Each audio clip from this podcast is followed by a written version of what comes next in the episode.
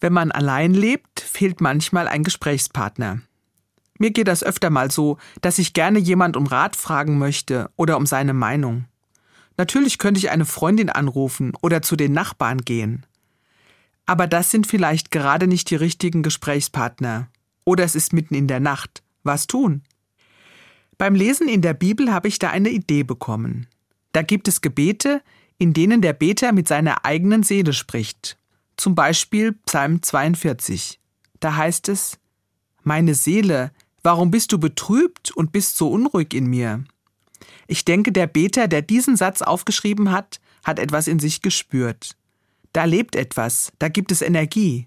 Wir nennen es Seele. Darüber, was das ist, unsere Seele, gibt es unendlich viele Theorien und Meinungen. Aber die sind heute nicht mein Thema.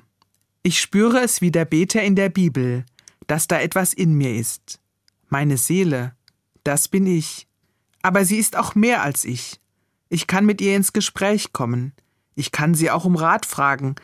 Wenn ich ganz still werde und in mich hineinhorche, kann ich ihre Stimme hören. Manchmal überrascht sie mich auch.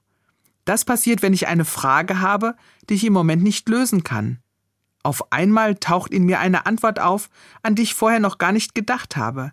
Ich glaube, dass dann meine Seele zu mir spricht. Ich finde es ganz erstaunlich, dass ich als Mensch solche Möglichkeiten habe, dass ich mit mir und meiner Seele selbst ins Gespräch kommen kann, dass da jemand bei mir ist, der mir Rat und Trost geben kann. Ich nehme mir vor, noch intensiver mit meiner Seele ins Gespräch zu kommen, und ich freue mich schon darauf, ganz neue Dinge in mir zu entdecken.